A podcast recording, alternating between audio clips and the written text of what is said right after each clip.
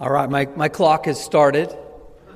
So that should calm your hearts a little bit. I don't know how much, unless it's going to beep really loud, I don't know if it's going to stop me at the end, but um, we at least got a, a, point out there on the horizon. I just want to say thank you for the opportunity to, to be here to teach the Word of God. I sure love Pat and Sandy. Um, known him for so many years, and I just am always thankful to get a chance to come in here and be a part of your fellowship. I know his love for you. I know his love for the Word of God. I know that each time that I come here, I sense the peace of God and that this is a safe place to be, to come and have the Word of God opened and go line upon line and just to be able to rest in the truth of God's Word. And I tell you what, that's just not something that happens all the time when you go into a church a Christian church. You just never know what you're going to get when you walk into a church or where they're going or what they where they've come from. And so to know that you have a, a safe place, the Bible says in the last days there's going to be going to be a lot of trouble coming into the church. Uh, they're not going to put up with sound doctrine anymore. So sure, love you, my friend, and uh, very thankful for a chance to be here in your pulpit and uh, to honor the Lord's word as well. Just want to say that uh, one of the reasons that I'm here is that uh, Pastor uh, Pat's uh, brother passed away this last week, and he has uh, journeyed back to um, uh, uh, to see his family, and then has come back into town again already. And the Lord had other uses for him this week. Um, we never know when that day is going to come and when our loved ones are going to go home to be with the Lord. But God's got a plan. I believe that God had a plan because you just went back to visit them. Is that correct? And uh, you'd just been back there, and God had already used your life back there, and now, uh, not too many days from then, uh, the Lord knew, didn't He? He had a perfect timing.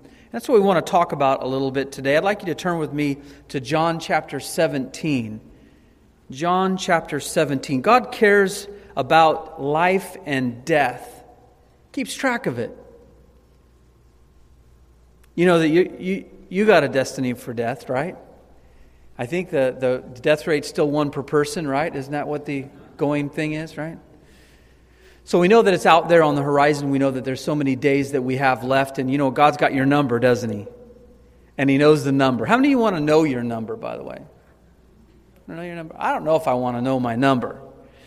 It has been times God would tell guys their number, but, um, but I know that He knows it. And so I'm just very thankful that I want to uh, learn to, to number my days and know that I can make use of each one. Turn with me to John chapter 17. John chapter 17, and we're going to begin reading them. We're going to just catch a, a, first part of this, kind of the core of this section here, and we'll walk back through uh, together. Why don't we stand together? I know you've just sat down there. We'll read this together. We'll open with a word of prayer. Luke chapter, I'm sorry, John and I don't know why I said John chapter 17, but it's John chapter 11. And it's, we're going to start our text actually in verse 17. So, John 11,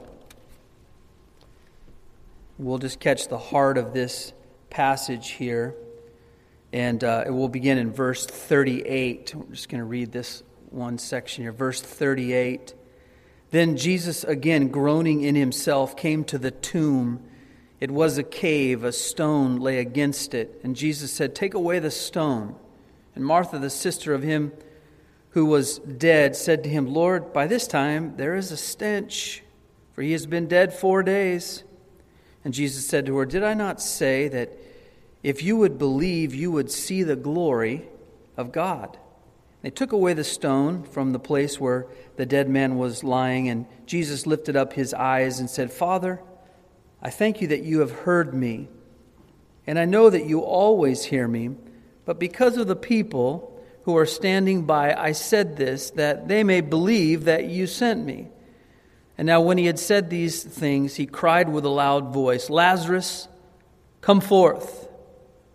And he who had died came out, bound hand and foot with grave clothes, and his face was wrapped with a cloth. And Jesus said to them, Loose him and let him go. Let's pray. Father,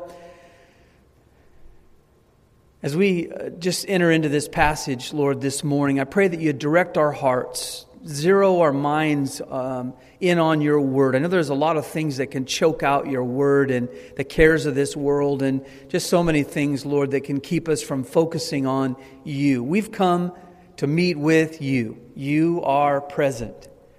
You are here with us, you are in us.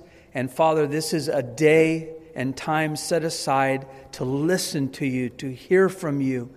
And God, we would ask that by the power of your Holy Spirit, you would bring your word to life in our hearts, that it would change us, Lord, as we hear it. And Lord, I thank you so much for Pastor Pat, and I pray for him and his family at the loss of his brother. And uh, Lord, all of the things, Lord, that um, go through our minds and our hearts when we lose a loved one. And uh, Father, I do pray that you would sustain him and encourage him. And, and I pray, Lord, we know that we commend his brother unto you. We're glad to be able to do that, knowing how great a God that you are. And but Father, we just ask for your blessing on them and, and their family, Lord, this week. And we just ask, Lord, your fullness to be with us today and comforting us as well. And we pray that in Jesus' name. Amen. You may be seated.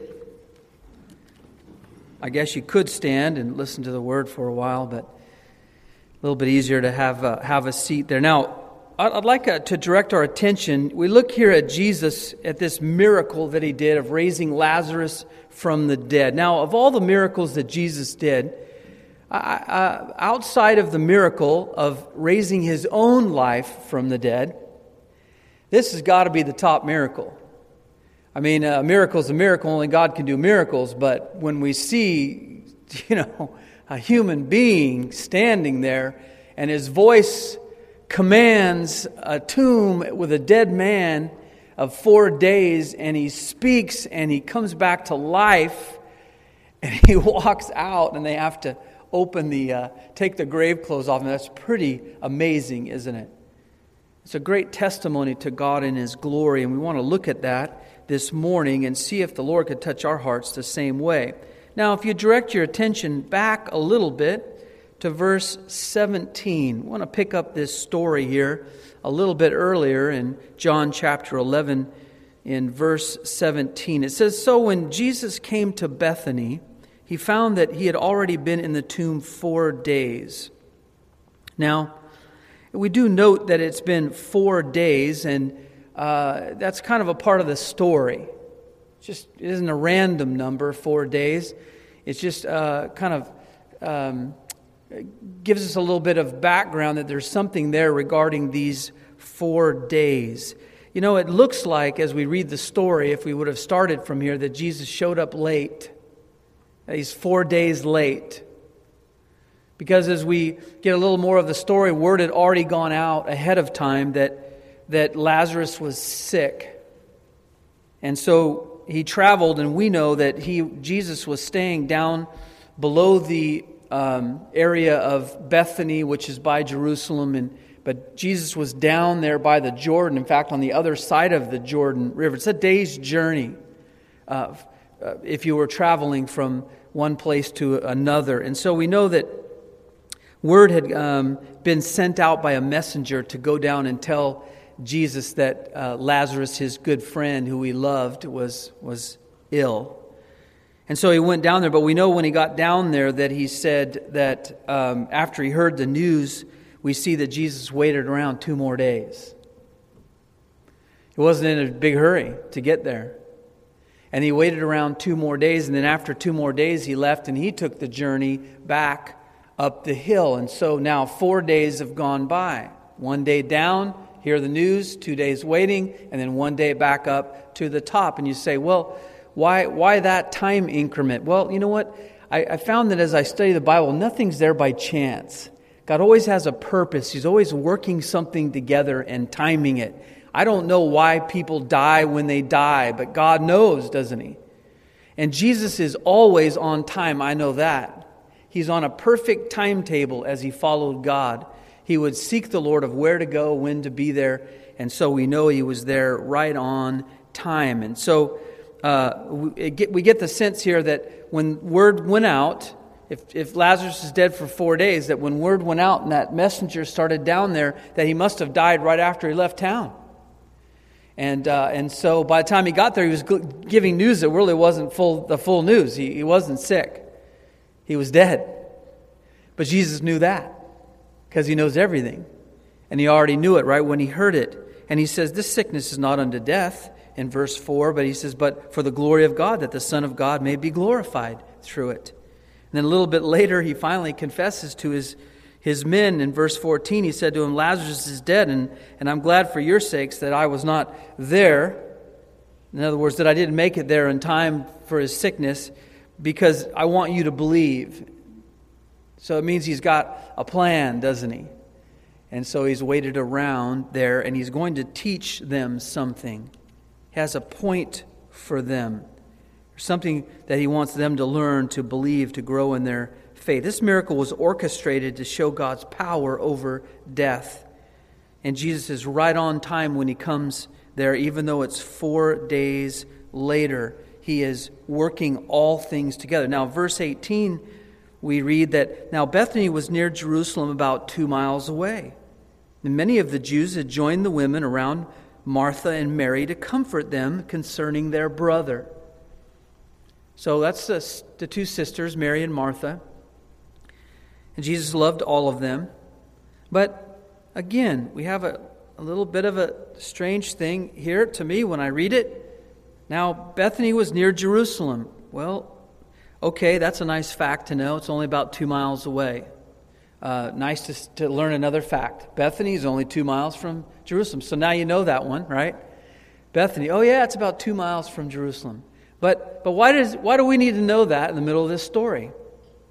Well, he goes on and he completes. He says, And many of the Jews had joined the women around Martha and Mary to comfort them concerning their brother. There's something about us needing to know that a lot of the Jews had come from Jerusalem as a part of this story. What's interesting is, is that even as we see um, things unfold here, that um, God has a plan to bring several groups together. It's a divine plan.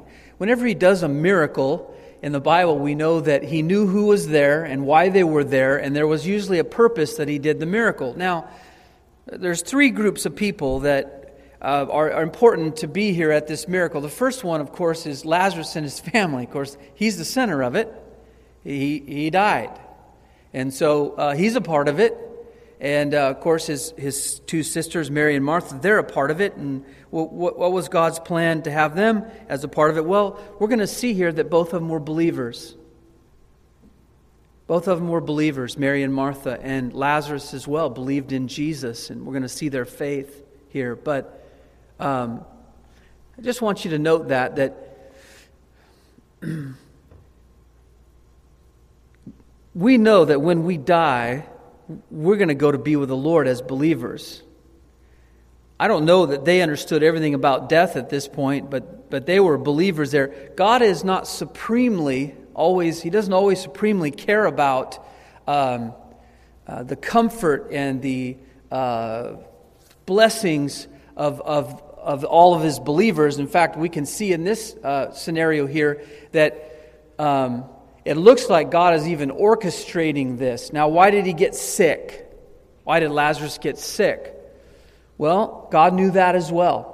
Now, I'm not saying that God made him sick, but I know Jesus knew what was happening and that he was sick and knew when he was going to die because he knows exactly when we're going to die. But God has a way of using that. And for us as believers, um, that's a small part of this story here. But what God's usually looking for is for faith, isn't he? For people to believe on him and trust in him. And isn't it interesting that at a memorial or at a funeral, it's the most heightened sense that you ever have of what life's all about and where we're going and what, what we're doing in the middle of this crazy journey that we have. And, and our, our eyes are attentive and our hearts are there because death is a tragedy, isn't it? And it's unavoidable for us. We can't stop it. None of us could stop one person from dying. We don't have the power to do it. So, whenever I do a memorial, I just know that everybody's feeling like I am humbled. It's just overwhelming, isn't it? To be at a place where someone's dead because we, we can't do, can't even comfort, can we? It's hard to even comfort. You don't even know what to say because we can't do anything about it, but we're just there for them. So that's, that's one of the reasons that uh, we see this first group. Of course, they're just a part of the center of it and he uses this a group of believers to do this great miracle and to show his great power. Now, group number two, of course, we just learned about, that would be his disciples. They've journeyed up as well, followers.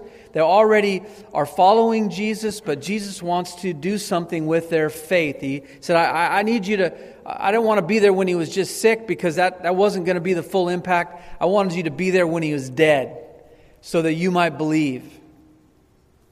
And it's something good about a believer knowing that Jesus has power over death. It does something for us, doesn't it? In fact, it really should do something for us. It's a great lesson for us. What if we knew we didn't have to worry about death? Wouldn't that help your life out a lot? If you just didn't have to worry about it anymore. Now, let's just say, of course, as believers right now, you don't have to worry about death, do you? It's been swallowed up in victory. God has eternal life for you. How does that impact the way that we live our lives? These men were still worried about death, and Jesus was going to show them that, hey, listen, um, you don't have to worry about death. Um, I got full command over death. Um, it's, no, it's no big deal for me just to call out by my name, and I can bring people to life again. And so that's part of this testimony for them. It changes us, it should change us when we come to faith in Christ because now we know we're have eternal life. Death isn't going to swallow us up anymore. So God is working on their faith. Why? Because they were going to give their lives up, weren't they, for uh, in their following of the Lord. Now, group number three. Now, this is the one I think we need to be interested in here. We've seen these group of Jews that are coming. Now, I think they're they're really the the def, definitely the guests of the Lord here in this scenario. It's the ones he wanted to be there. Now, I'm just going to give you my understanding here. One of the reasons is I believe that he waited two more days to come up, is because he wanted to give this some time. Because news traveled down, and then what happened with the delivery guy when he dropped off the news? He turned around and went back. And as he going along the way, what was he doing? He was telling everybody what had happened. And Jesus was invited, and Jesus is going to, you know, uh, Jesus is probably going to show up because he loves Lazarus. Word gets out. It might be one of the reasons why uh, we're told that you know, Jerusalem's only two miles away. You think that news could have went on ahead into Jerusalem that hey, uh, Jesus is coming this way. One of the reasons that they're afraid, uh, the, the disciples are afraid also of death, is because Jesus has a death sentence on him already. See, he left to go down to that area there um, while the Jews were trying to kill him. They've been trying to kill him. And so he's left and gone down, and people are coming out of Jerusalem to go down to be with the Lord. They're believing on him down where John the Baptist used to baptize. So uh, when they heard word that they were going back up to Judea, it was like a death sentence. And uh, Thomas, he says in verse 16 at the end, uh, I mean, the. Um, yeah, in verse 16, he says, Hey, well, we're going to go up and die with you. And, uh, but Jesus isn't worried about death, is he? He's not worried about death. But word's gone out that Jesus is coming back again, and you know what? Word has gone out, and a lot of Jews had showed up to be there at this funeral. So it's a, it's like three trains are, you know, coming. God's got, He's always working a whole bunch of angles. You know that, right? when things happen in your life and tragedies happen and all that, you know that God knows how to orchestrate them? But the best place that we can be in that orchestration is if we're listening to God and we're following His timetable. He's got a perfect timetable, wants to use us. And when something happens, what's one of the first questions we should ask as believers? Lord, how can you use me? How can you use me in this?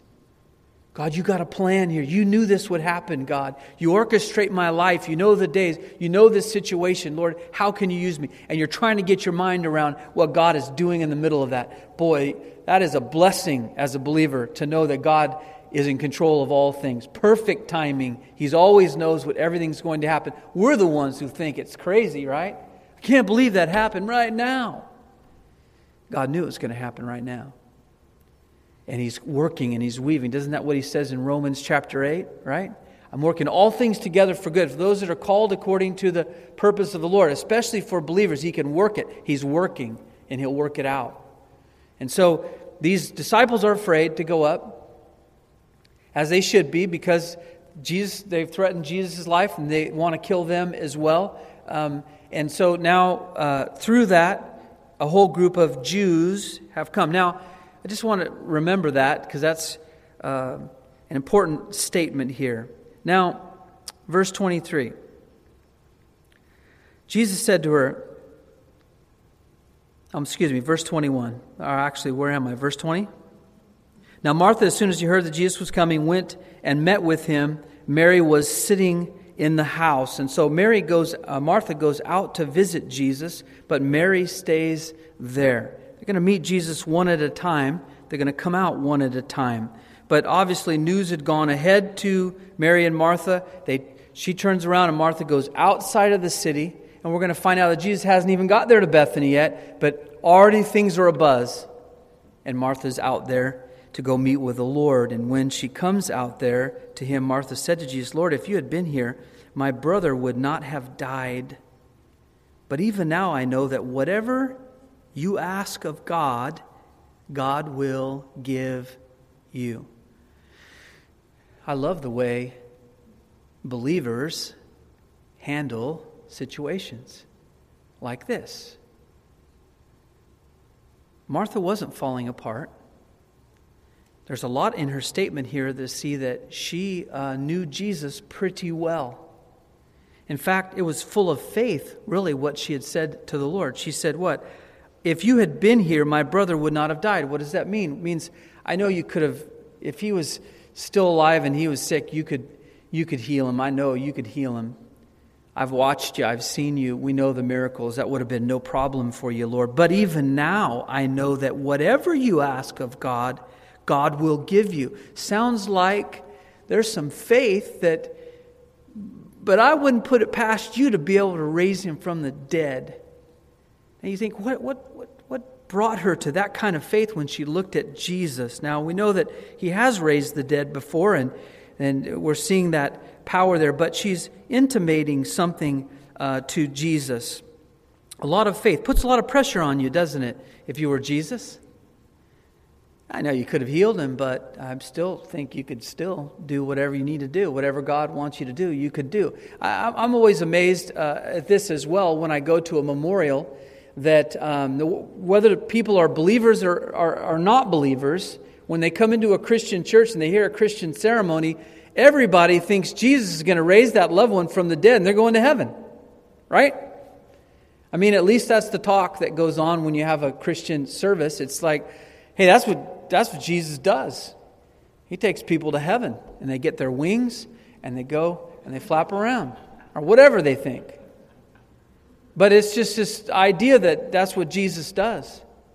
And that's a lot to put on him. Well, how, how does he do that? And why does he do that? And a lot of questions that we don't know, but we just trust that the Lord can do it. But a lot of expectation upon him. Now, we look here at, at the uh, verse 23, and Jesus said to her, Your brother will rise again. So he tells her, um, You got it. He's coming back. And she said to him, Well, Lord, I know that he will rise again in the resurrection at the last day. Well, that's an interesting statement there. I know that he will rise again in the resurrection at the last day, somewhere out there. Now, if you think about that, what did the Jews believe regarding the resurrection? You know, for us as believers, our whole world has changed now when we understand the resurrection because we understand it through Christ. But what was she thinking about? Did they believe there would be a day of resurrection? Oh, yes, they did. When would that day come? Well, it would be at the last day. Well, when was the last day? For a Jew to say, I know that this can happen at the resurrection at the last day. Well, that was to say this that that was when the Messiah would come and he would raise those dead Jewish people up and they would also be a part of ruling and reigning with him over this world. That was part of the promises that the scriptures taught. In Isaiah 2 2 and also Micah 4 1, it says, In the last days, the mountain of the Lord's temple will be established as chief among the mountains. It will be raised above the hills, and peoples will stream to it both passages say that there's going to come a time when the mountain of the Lord, which means the kingdom of the Lord, will rise above all the other kingdoms and he will rule and reign. That is part of what the Jews believed would happen. And so, in her mind, what was she possibly thinking? Are you the one? Is this the last day? I think her heart was full, wasn't it? And Jesus said to her, Here's what he turned and said to her. He knows our heart, doesn't he? He knows what we're fishing for, and he fills it. Here's what he said I am, verse 25, I am the resurrection and the life. He who believes in me, though he may die, he shall live. And whoever lives and believes in me shall never die. Do you believe this? Her mind must have been going a thousand miles an hour. This is one of the greatest statements in all of the Bible of the power and glory of Jesus right here. It's what we look at and we see it's an I am passage. Uh, one of the I ams that Jesus speaks of in John, and the I am is a reference back to when Israel first understood God, and Moses said, Well, who, who am I supposed to say, sending me to tell Pharaoh what to do? I'm going to need to have some big guns on this one. Who are you? I am that I am. I am. Tell him that I am that I am sent you. It's just kind of a great little phrase there of remembering that God's who God is, and He doesn't need a big name. He is who He is. He's God over everything, and He's huge, and He controls everything. And so, um, she said to him, Yes, Lord, I believe that you are the Christ, the Son of God, who is to come into the world. Now, I am is a combination of two words, ego, um, which means I, and it just means the self. And then eimi, which means uh, exist. I am. I exist. And then he puts that other phrase there I am and exist, I am that I am. And, and he connects it with the resurrection. The resurrection, what is that? That's anastasis, which means to raise the dead to life, just what we think of when we think of the resurrection. So, what is he saying? Is I exist uh, in absolute authority over death. I rule over that whole kingdom. It's, it's my domain. That's who I am. And he's speaking to himself this is who I, I exist to raise the dead to life. It's, it's, it's, he's re- making a reference to him as being God, and he's the God of all life. All things were made through him, and all things are held together by him. And it was just a moment where she could look and say, she was looking at the giver of life and it was had to be peace that came all the way over her body to say, I think it's going to be okay, right? I think this thing is going to be okay. Jesus said, I am the bread of life. I am the gate. I am the way, the truth, and the life. I don't think we really get all that Jesus is. He's ruling it all, He's over all of it. And death is no barrier at all to Him. He walks past it, He calls it back to life again. It means nothing to him, but it's a huge barrier for us, isn't it? We live regarding our death, what our life's going to be, that we're going to die. And in our humanity, it's just, it's a part of us. But for the Lord, He was past that. He's, that's no barrier at all. Death is means nothing there. He says, He who believes in me, though he may die, he shall live. Now, I just want to take a few minutes with you just talk about something. I think is exciting in this passage, but it says, He who believes in me, though he may die, he shall live. What does that mean? It means you're, you're going to die, but then you're going to rise again. So you're still going to die, but I got it, you're going to rise again. But then he throws in the second portion, and he says, And plus, Whoever lives and believes in me shall never die. Well, okay, did he just say the same thing two ways? No, no, he really didn't. He says he's saying two things. How can Jesus promise that a person who believes in him will die, and then in the next sentence say he will not die? Will I die or will I not die? And that's the question. And the answer is both are true. you will die and you will live. The body will die, but the soul will not die.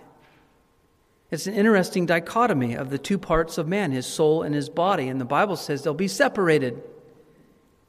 The, the soul is going to be separated from the body, and the body is going to go and it's going to die. Now, there are a couple of different views uh, regarding these, uh, this issue, and, and uh, some people believe when you die, you immediately, as a believer, get your resurrected body, and you're with the Lord with your resurrected body. And some people believe, no, when you die, your soul is with the Lord. To be absent from the body is to be present with the Lord. But my body goes into the ground and it's waiting. It's waiting for what? It's waiting for the coming of the Lord. Just like she was thinking about one day at the, she's thinking about the second coming of the Lord, but, but we're thinking about his second coming as well. When he comes, He'll raise up the body of Christ, right? And we'll get new bodies, glorified bodies, and be with the Lord. So some people say, well, you get that glorified body now, and some people say you get that glorified body later. Let me just read you a couple of verses here. I think it's worth noting. I just get excited about it. I'm telling you, this is, I mean, either way, I get it, right? I get the new body. I mean, it's thrilling to me. It should just wash fear out of your entire life. What can you do to me? Shoot me in the heart. I, I will not die. You cannot kill me. Christ holds my life in his hands. I cannot die. I have eternal life. Is that thrilling? It should change the way we live, shouldn't it? So, let me read a couple verses here and see how many I can get through. I know I got 18 minutes left. I still got my clock going, so there should be some peace on you. Just, just relax. We're gonna lunch is still gonna we're gonna get there to lunch. If we don't die before the end of this mess. No, I'm just kidding. All right. First Thessalonians chapter 4, 13 through 18. 1 Thessalonians chapter 4. I'm not hearing the leaves turning. They're called, they used to be called leaves back in the old day, you know, when you turn the little vellum type things over. Okay. Okay, got it? You're there? 1 Thessalonians chapter 4, 13 through 18. It says, uh, but, but I do not want you to be ignorant, brethren, concerning those who have fallen asleep. Sleep again. So, well, he's just sleeping there. That's what Jesus said about Lazarus. Lest you sorrow as others who have no hope. But so this is a letter written to saying, listen, I, you, brothers, believers, I don't want you to, to sorrow like people who don't understand the hope of Christ and don't have the hope of Christ. For if we believe that Jesus died and rose again, even so God will bring with him those who sleep in Jesus. Sounds like soul sleep, doesn't it? Like they're there sleeping, and then later on he's going to bring them forward. For this we say to you by the word of the Lord, that we who are alive and remain until the coming of the Lord will by no means precede those who are asleep which means we're not out ahead of them. We're not going to get there before them. So he says in verse 16, For the Lord himself will descend from heaven with a shout, with the voice of an archangel, and with the trumpet of God. So it says the Lord himself will descend from heaven, and it's given us a description. He's going to come down from heaven in the air, he'll stop in the air, and with the voice of an archangel, with the trumpet of God, the dead in Christ will rise first, which means those who are already dead in Christ are going to rise first. So it sounds like in that order, he's saying it that he comes, just the most natural reading here, and then the dead in Christ are going to rise. Then we who are alive and remain shall be caught up together, the snatching away, right? That's where we get the rapture. Together up with them in the clouds to meet the Lord in the air and thus we shall always be with the Lord. So it sounds like either they've been sleeping there and waiting, and then, you know, it's going to happen at the same time. We're not going to be ahead of them. Same time, boom, trumpet sounds. They, they're rising up, and Bobby, Tim, you know, go up. We go up with them, right? Now I want you to turn to another passage. 1 Corinthians chapter 15. 1 Corinthians chapter 15. And I wish I could read the whole chapter. Just that's your homework assignment. You go home and read it. No, I'm just kidding. 1 Corinthians chapter 15. I'm just going to take a little selected version, uh, portion of this, but he's talking about the same thing. The body goes into the ground and it dies. It's like a seed, and, and it's, it, goes, it has to go into the ground and die in, in order, in this old, this, this dead form, this corrupt form.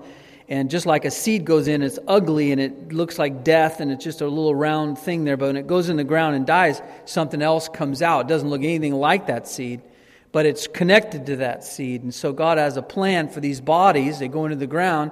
They're, they're ugly, they're sinful, they're corrupt. Um, and yet, uh, there's a plan, though, that, that, that they're going to sprout a new body and come forward to something that's glorious. And so he says, Now, this I say, brethren, verse 50, 1 Corinthians 15, verse 50. Now I say, this I say, brethren, that flesh and blood cannot inherit the kingdom of God nor does corruption inherit incorruption. So our fleshly bodies cannot, um, they're corrupt, and so they can't come forward into a beautiful new thing because they're corrupted. Behold, he says, I tell you a mystery, though, we shall not all sleep, but we shall all be changed in a moment, in the twinkling of an eye, at the last trumpet. Sounds a lot like what we just heard. For the trumpet will sound and the dead will be raised incorruptible. So now they, they have a new, and he's speaking about this body, the flesh and blood. It's raised incorruptible, and we shall be changed. For this corruption must put on incorruption, and this mortal must put on immortality. So when this corruption has put on incorruption, and this mortal has put on immortality, then shall be brought to pass the saying that is written Death is swallowed up in victory. Sounds like um, God's got something special for this body. One more, one more verse. Go with me to Second Corinthians. You're almost there. Just slip a few pages. Second Corinthians chapter 5, verse 1. I think Paul liked talking about this. It was one of the great things that he knew we were, we were having on our way, and it was great comfort to us, wasn't it? That we're going to get a new one, and it's exciting, this new glorified body that we have, and he likes to speak about it. And uh, if you go there in Second Corinthians, you know, we, we realize that even no matter what we go through, it's not going to be worthy to be compared to what God has out ahead of us. And in verse 1 of chapter 5, 2 Corinthians says, For we know that if our earthly house, this tent, is destroyed. Now, wait a minute. So now it's calling this body an earthly house, a tent. Now, we have a tent. So it's separating our soul from our body. Our body is a tent that we have. It's a temporary tent. It's going to be folded up and put away, isn't it? It's going to be destroyed. But it says, wait a minute, but we have a building from God, a house not made with hands that's eternal in the heavens. And if you go all the way to verse 8, it says, We are confident, yes, well pleased, rather to be absent from the body and to be present with the Lord. Now, all of these passages of Scripture seem to give us uh, an understanding. And, and, and again, I'm not going to split hairs with somebody who believes that you get your you know, glorified body when you die. But it sounds like there's a gap here. And we know in the book of Revelation, when the saints die in the tribulation, they go to be with the Lord. Their souls are with the Lord but they don't get their bodies until the resurrection or the second coming of Christ at the end of the tribulation. And so it would seem that this is the same way with us. We're present with the Lord, but He's got a glorious moment that we receive this new body. Now, now let me just take you one more place in your mind here that I think is just amazing. It's just it, it humbles me to the core of my being. Let me ask you a couple of questions.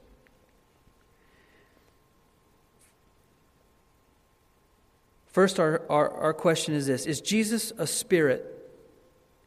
Well, the answer is yes. He was a spirit. God is a spirit. And we worship him in spirit and in truth. That's who God is, a spirit being. He's not fleshly being. He's not a earthly being. He created the earth, but he's outside of it. He's a spirit. He's beyond that. So, yes, Jesus is a spirit and a spirit. But is, does Jesus have a physical body? Yes, he has a physical body. Well, has he always had a physical body? No, the Bible says he took on flesh, and that's what John was saying. He became one of us. He linked himself. God became flesh. Why did he become flesh? Because men were perishing. Their flesh was perishing. Their souls were perishing. Both were going to die. And Jesus came to remedy that, didn't he? And he took on our flesh, our body. Now, stay with me just, uh, just a moment. Now, when Jesus rose from the grave, did he receive a new body? Well, we, don't, we want to say, yeah, he received a new body. Um, no, he didn't receive a new body. Um, he didn't have to receive a new body because his body wasn't corrupt. His body wasn't broken. His body wasn't born in corruption. His his body had seen no corruption, it had no sin in it. So it died, and when he rose again, he had that same body, didn't he? But it was going to be glorified. This sacrifice, this, this physical body, as he received, ascended to the Father, he said, Well, don't touch me, I have not yet been glorified. And he went to be with the Father, passed along all of the sacrifice that he had given, and he received a glorified body. If you want to see what his glorified body looks like, you can either go to um, uh, the Transfiguration passage, or you can go to the second coming of the Lord uh, when he comes down. He's amazing.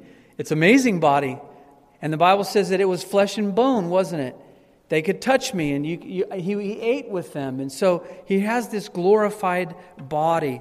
And, and the idea is, is that our body is going to go back to the dust, this, this one is going to perish. But God says, I'm going to, I've got a plan for you that you, you're going to get to enjoy what I get to enjoy, even though your body was corrupt.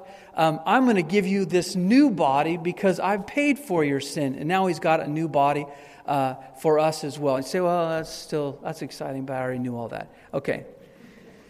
One more thing. One more question.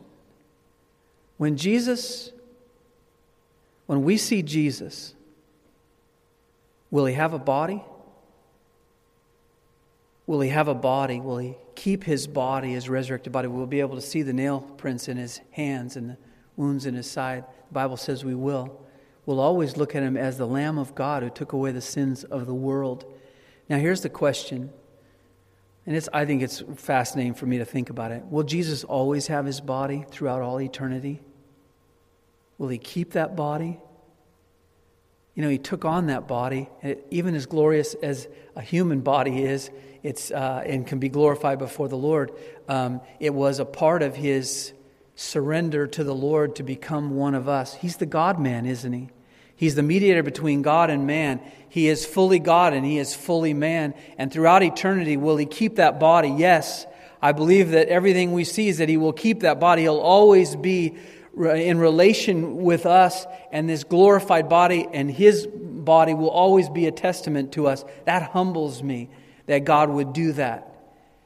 He has come in to our world and He's redeemed our world, and always will remember Him as the one who died for us, gave His life for us, His body. He'll keep that body, and we'll have relationship with Him.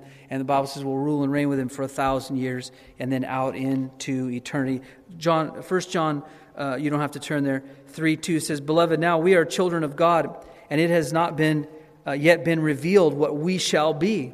But we know when we when he is revealed, we shall be like him, for we shall see him as he is. There's a day coming for us that we're going to meet up with the Lord, and when we see him, we're going to have we're going to be like him. We're going to see him as he is. He's going to transform us. God wants relationship, doesn't he? Beautiful, pure, wonderful relationship with man. He doesn't want anybody to perish, but that all would come to repentance. Let's get back to our, our text here because I'm going to wrap up. I'm very aware of the time. not confident in my ability to get through that in that time, but here we go. Back to the text in John 11, verse 20, 28. And when she had said these things, she went her way and secretly called Mary, her sister, saying, Teacher, uh, the teacher has come and is calling you. Now, listen, Martha's just about overwhelmed in what she just heard about Jesus. She didn't understand all of that, but she understood that, hey, uh, this is the one this is the one, and got some great things coming. Resurrection's coming. Everybody's going to rise, and and so it was filling her heart. As soon as she had heard that, she rose quickly and came to him. Now, Jesus had not yet come into the town, so he still hadn't even made it to the town, but was in the place where Martha had met him. And then the Jews who were with her in the house, and comforting her, when they saw that Mary rose up quickly and went out, they followed her, saying, She is going to the tomb to weep there. And, it's almost as if they're, they're being hush hush about Jesus there, maybe because of all the threats. We don't know. Then, when Mary came where Jesus was and saw him, she fell down at his feet, saying to him, Lord, if you had been here, my brother would not have died. Same question. But yet, the same faith. I know she had faith in him as well. So then we see in verse 33 then, when Jesus saw her weeping, and the Jews who had come along with her also weeping, he was moved in spirit and troubled. Now, what does that mean? It means he was visibly shaken. In fact, he, it was a, almost as if a groaning was there over him. In fact, the word in the Greek is almost like an anger that came up. You say, well, why would he get angry in the middle of this? He was going to raise Lazarus from the dead, so we know that that wasn't what was troubling him. We know that Mary is going to be happy in a moment because her brother's coming back from the dead, and that's not a problem here. What was the problem here? Well, we, we look at it and we say, well, well, was Jesus grieved over the fact of death and that man has to go through death? Maybe. Maybe he's looking at this thinking of all of those that are there and death has to be a part of this world. Jesus didn't want that to happen.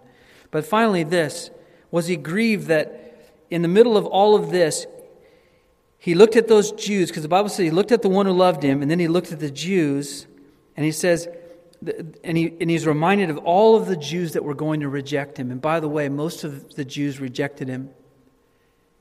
And here's Jesus offering them this promised new life, just like the scripture said, to raise them up, give them this new life, and they were rejecting it. Not only that, they were trying to kill him on top of that.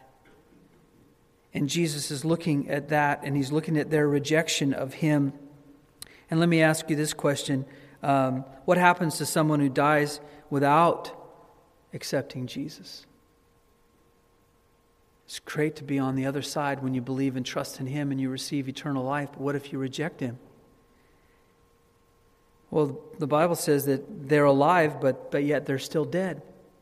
So you're still a dead while you're alive. You're still dead. And that they, when they die, they're never going to live again which means no one's going to call them from the grave. No glorified body, no relationship with the Lord. Now, how does that make God feel? Does he have emotions? The Bible says Jesus wept, didn't he? He says, and he said to them, Where have you laid him? And they said to him, Lord, come and see. And Jesus wept. And then the Jews said, See how he loved him. And some of them said, Could not this man who opened the eyes of the blind also have kept this man from dying? What makes God cry? What makes him, what troubles him in his spirit? That anybody would pass that up. That he couldn't give it to everyone. God's not afraid of man. He's not intimidated by man. He's not angry at they're angry at him. What troubles him is that they would reject him. And he reveals his glory, his glory and his miraculous power. And so we come back to our text and as we started in, in verse 38, and he has them take away the stone, and, and uh, then he speaks and he calls and he makes sure that um, he tells Martha, he said, You're going to see the glory of God. And, and then he begins to pray and he wants to make sure they know that this is what God's will was that the graves are open and life is able to come out of the grave. And then he brings and he calls, and Lazarus comes out. In fact, he had to name names, didn't he? I think. If he, did, if he just would have kept a general thing and said, you know, come out, they would have all come out. And, uh, and so he specifically says, I'm letting you come out. Now, where was Lazarus? Well, his soul has not been waiting around for four days. His soul was probably uh, where the other souls were that were waiting on Christ's resurrection in paradise, the Bible says. And, but he calls him out. It wasn't a great day for Lazarus, was it? It's a great day for everybody else to see he has power over death. But you know, did he get his glorified body? He didn't, did he? Got the same old thing. Man, it must have been disappointing, right? Come out and you go, ah, you unwraps, and he's like, you know, got the present, you unwrap with the grave clothes, and it's like, ah, oh, Same, you know. He had to die again, didn't he? And uh, so that new was not that new body, but the picture was it that the Lord is the Lord over everything. Let me let me pray here this morning. I, I just want to say this: that when Jesus uh, let, that miracle was finished, the Bible says the Jews, some of them believed, and the Lord was thrilled. But I tell you what else staggers my brain. I cannot figure it out. It, it is to the testimony of the depravity of the heart of man, how wicked it can be. But the Bible says that there were some of them went away to the Pharisees and told them the things that Jesus did and said, He's, he's over there, you can go kill him. And they began to plot and to say, um, uh, if we don't kill him, everyone's going to end up believing in him. Now, can you imagine seeing him speak to the dead and they come back to life? How are you going to hurt a man who can, has power over death? Can you kill him? But yet, that was the plan of God, wasn't it? That they would try to kill him. And they even prophesied that, you know, it was better for one to die for all as we look at the rest of the passage. But, but it was a prophecy that was true because it was better for one to die for all. And that one was the King of Kings and the Lord of Lords. And now the Lord speaks uh, to our hearts. Now, let's, let's close with a word of prayer. Father, we have to look at our own hearts and we say, Lord, what do we believe regarding life and death? Do we believe that we'll never die? Should it affect our hearts, Lord, in the way that we live? Should it change the way that we live, Lord? Should, should we ever be afraid of death? Lord, you don't want us to be, do you? It's been swallowed up in victory, Lord, your victory. And even these bodies, as we say goodbye to them and they go to the dust, we know there's going to be a reuniting. And it's going to be a symbolic picture, Lord, as well, that the body of Christ will meet the head, Christ Himself. And we will be together with you, Father, forever. And you've redeemed us and called us away from our incorruption to our, I mean, our corruption into our, this incorrupt, beautiful, glorious body.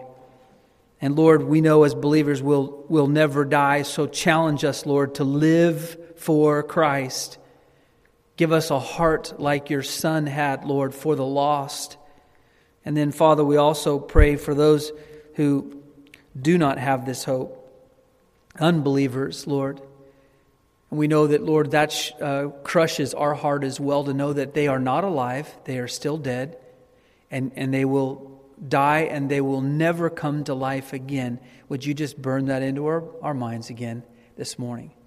You've, you've given us treasures, Lord, to know, valuable things that we set the course of our life over. It changes our direction, all a gift from your Son Jesus. And Lord, would you just give us a heart for those unbelievers that are perishing? You love the whole world, that you gave your only Son, that whosoever would believe in him would not perish but would have everlasting life. And we thank you this morning in Jesus' name. Amen.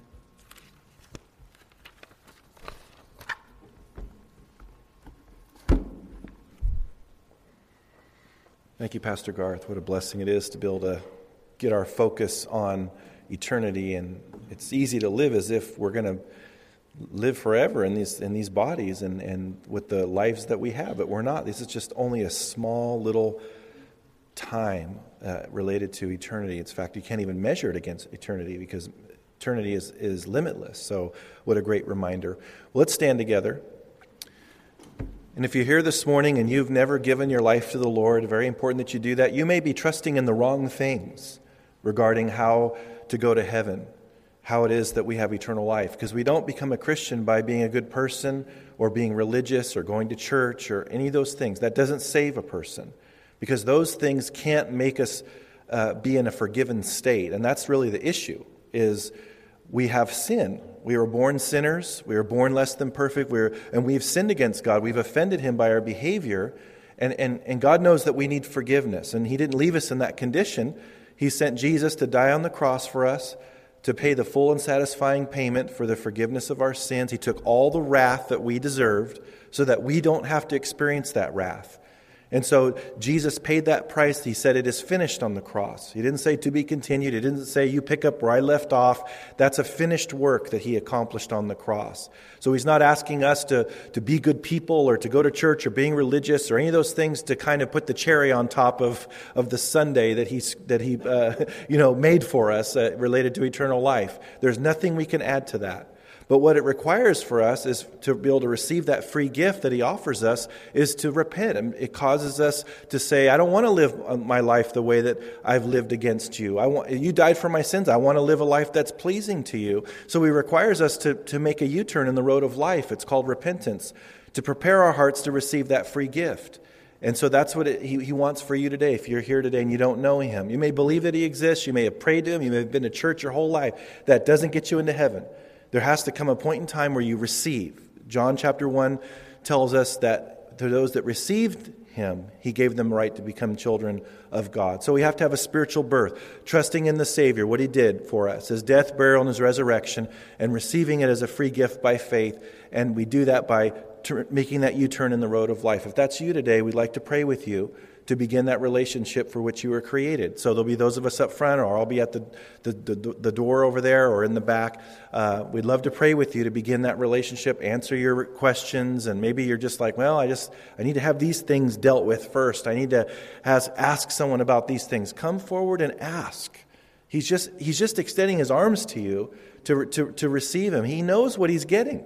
You don't clean yourself up before you come to Christ, just like you don't try to get clean before you go into a shower. You go into the shower to get clean, just like we go to Christ to get spiritually cleansed. We don't try to get cleansed first. That doesn't make any sense. He knows who he's getting. He knows your sin. He knows your sins. He died for them. He paid for them. Just a matter of you coming to him, uh, you know, in humility as a child would come and just trusting him simply. And that's what he wants for us. If you need prayer for anything related to these things, maybe you've been living your life in a way that doesn't look like a person that believes he's going to live for all eternity with God. Maybe you've been living for yourself and so God would have you repent of that and turn back to Him and, and say, I want to live for you, God. I want to have my priorities, your priorities, and so forth. And you just want to agree with someone in prayer. Take advantage of prayer. Obviously, you can pray for one another, but there'll be those of us up front or at the door. We'd love to pray with you and, and to take advantage of what God's saying to you by His Spirit. Don't resist what He's saying to you by His Spirit at any time. But when He speaks to us through His Word, we need to make those changes right away. Join us for the agape feast, even if you didn't bring any food. The most important thing is not eating, the most important thing is fellowshipping. And so be around people you maybe haven't met yet. Uh, and it doesn't matter if you didn't bring any food, we have plenty to go around. It's a blessing to have the, the body of Christ to be able to come around and be around and be uh, loving one another. Very important. This world doesn't have that unconditional love. And we have that here, so take advantage of that. As always, I'll miss you. Lord willing, we'll be back next Sunday uh, to continue in 2 Timothy. Very excited about what, what the Apostle Paul is saying to young Timothy at the end of his life and the end of his ministry. We want to learn everything that he has for us as a family together, verse by verse. So God bless you this week. As always, I'll miss you. Dave, will you close us?